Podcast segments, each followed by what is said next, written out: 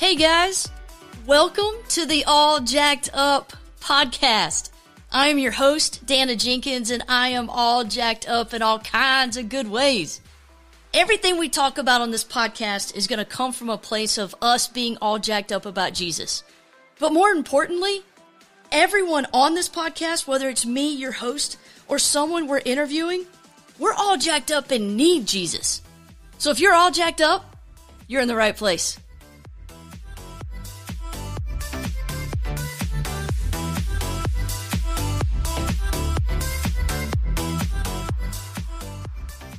Hey, hey, everybody. Welcome back. Man, I hope that you guys are all doing great. I am doing pretty good for the most part. I, just to be completely honest, I got a little bit of a story for you. Um, having a little trouble with some realizations about my age. So uh, here's the thing. Have you ever had a moment where you realize that you have become the person you used to make fun of? yeah, pretty much. That's where I am right now. So I recently had eye surgery there was a growth that had started to reach my pupil and it was really affecting my vision. I was wearing glasses all the time, which I did not enjoy. And I'm telling you right now, these glasses were thick, y'all. Like, I took my glasses off one time and let somebody else wear them, and they actually called them drunk glasses. Like, it's glasses like that you would wear if you were in a driving class, and they said, "Hey, this is what it feels like to drive intoxicated." That's that's how bad my glasses were. But the good news is that the surgery went well and my vision is restored for the most part, which means I don't have to wear glasses all the time. Yay! The doctor actually said it went so well that I didn't even need a prescription. She said, just get some readers. And honestly, like I was super pumped about this and thought this was awesome, awesome news. But here's the thing it's not. What I did not know about having readers is that they're a pain in the rear end. It's basically like having magnifying glasses on your face, which is great for reading, but the minute you look up, it's awful. Like you can't see anything, everything's fuzzy. It's it's kind of jolting a little bit. So it, it's terrible. So herein lies the problem. You need them to read, but the minute you look up, you want them off. So I find myself putting them on and off more times than I can count. And that's the issue. So when you take them off and you set them down in one place, you will inevitably need them to read something in another place. So here's the thing. Having readers is basically where your memory will die. because this is the question I have asked more in the last two weeks than my whole life combined where did I put my glasses? I used to think, how in the heck does someone misplace glasses as often as every five minutes? And how do you misplace something that you need? So, yeah, that's what I'm dealing with right now. But if you guys know me, you know that I always am trying to beat the system. So here's what I did I went out and I bought two three packs of readers. I thought, I'm going to have one in every stinking room. I'm going to have one in every place I'm ever going to need a pair of glasses. Here's the problem with that. It seems like six pairs of glasses is not enough. Crazy, right? Like I still find myself looking for glasses. How is that possible?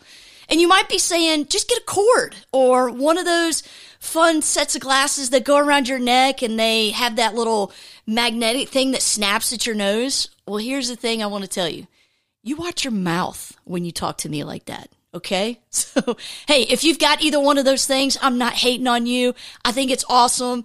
Um, I, you know, I'm just not there at this moment. So I'm, I'm kind of struggling with that a little bit, but, um, no, it's all good. It's all good. So anyway, let's get to it today.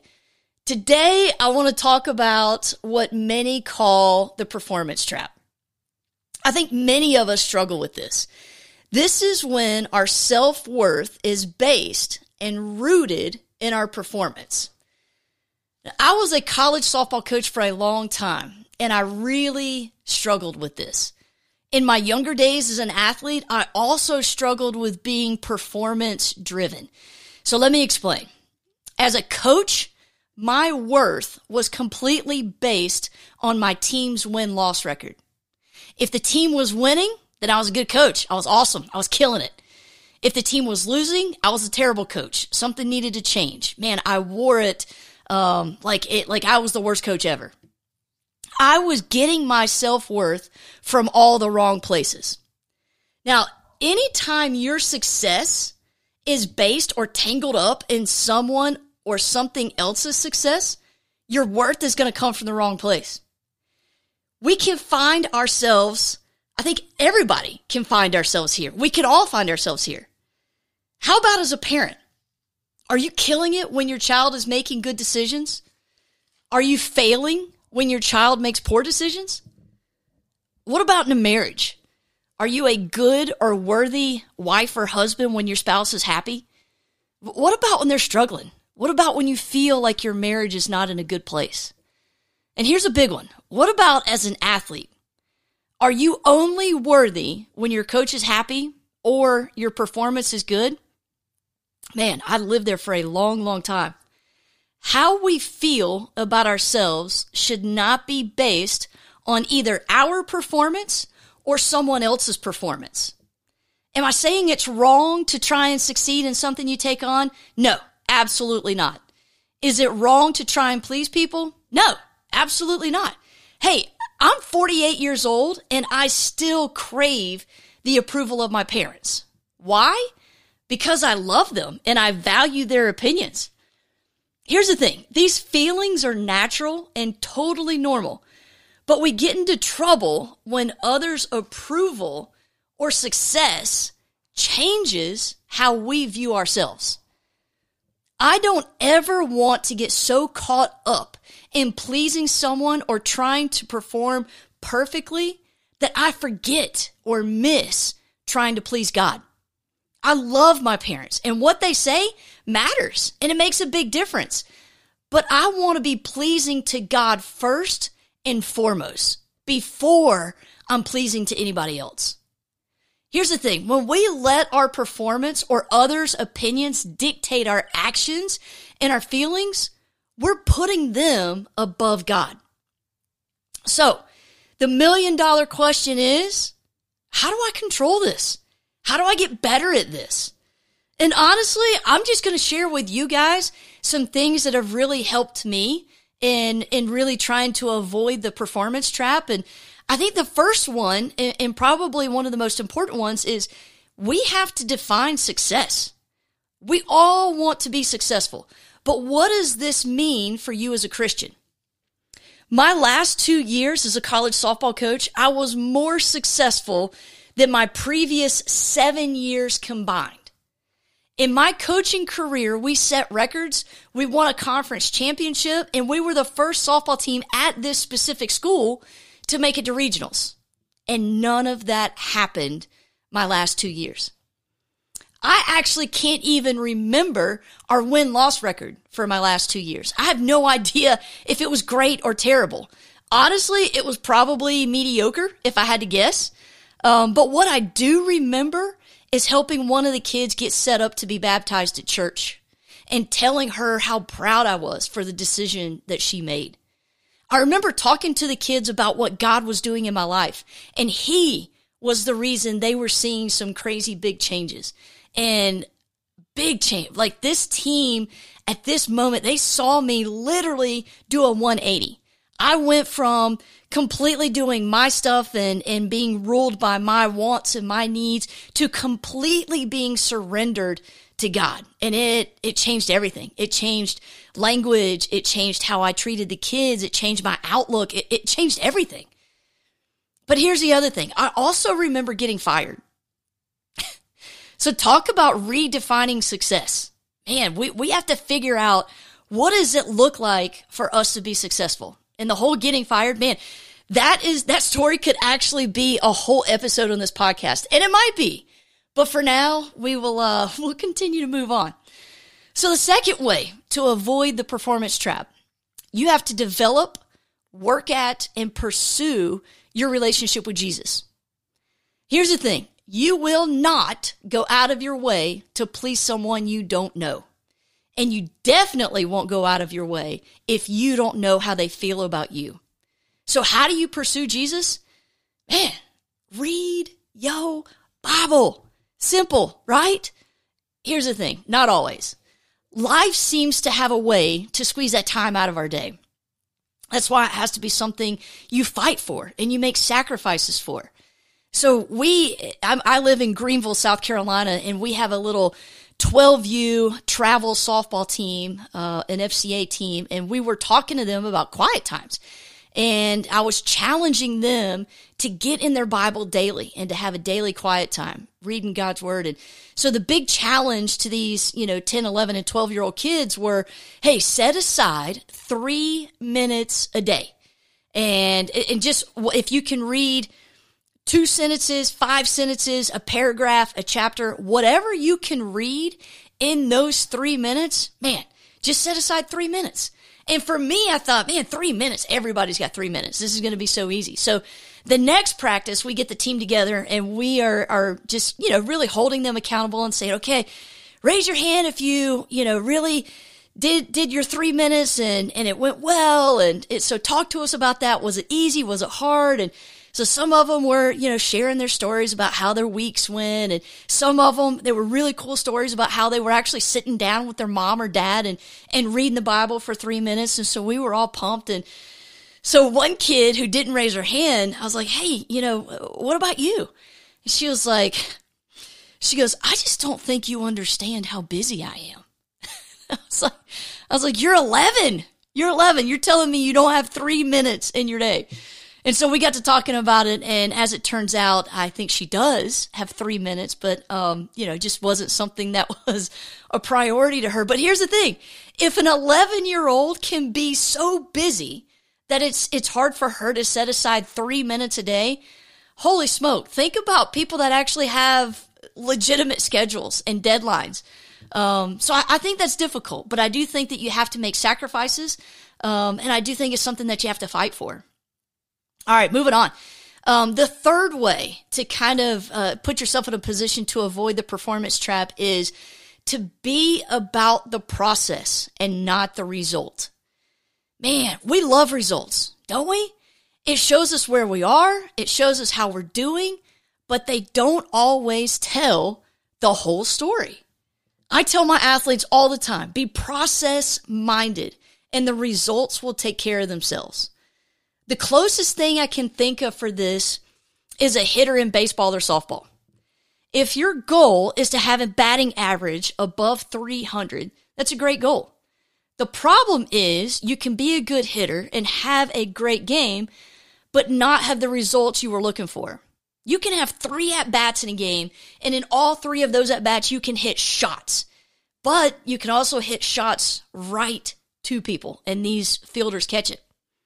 You swung at good pitches. You hit the ball well, but your stats say that you went 0 for 3. Sometimes stats don't tell the whole story. So, and I think the last way we can really avoid the performance trap is know that failure will be a part of your story. Man, I'm going to ask you guys a question. Can you fail at something and not be a failure? I think you can, as long as you don't stay in that failure. Here's the thing the Bible is full of people that fail like crazy all the time, and God still used them because they didn't let that failure define them. Man, just I'm just going to pick one dude. Read the story of David. Holy cow, a man after God's own heart. Just read the story of David. So, the other thing, I mean, I, I love the movie Vanilla Sky. Um, it's an older movie and it's a remake, but uh, the the version I like is the one with Tom Cruise and Penelope Cruz. And one of my favorite lines is where Penelope's character is telling Tom Cruise's character that he can turn things around. She actually says, "Every waking moment is another opportunity to turn it all around."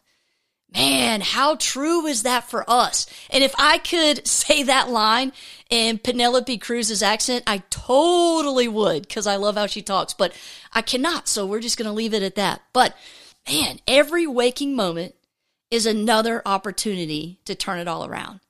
So don't let failure define you. Don't stay there. Don't let that be the end of your story because God uses people that failed. Look at the Bible. God uses people that failed all the time. So here's what I want to leave you guys. I want to leave you guys with some things that have really spoken to me, some things that have really helped me along the way. One of them is a book. Uh, of course, I, I read a lot. I love to read. But the book is called When People Are Big and God is Small by Edward Welch. This is a great read. It talks all about the fear of man, which is what we've been talking about this whole time. And it really breaks things down in an easy, um, just very understandable way. It's a really, really good book. The other thing is, man, get some scripture, get some verses that really speak to you. And I'm going to give you guys a couple of verses just to use as a reference. These verses are awesome. Um, I use them pretty consistently uh, just because this is something I really struggle with. But I'm going to run through them pretty quick. Pause it, go back, listen to it, whatever. Um, but look these verses up because they are good.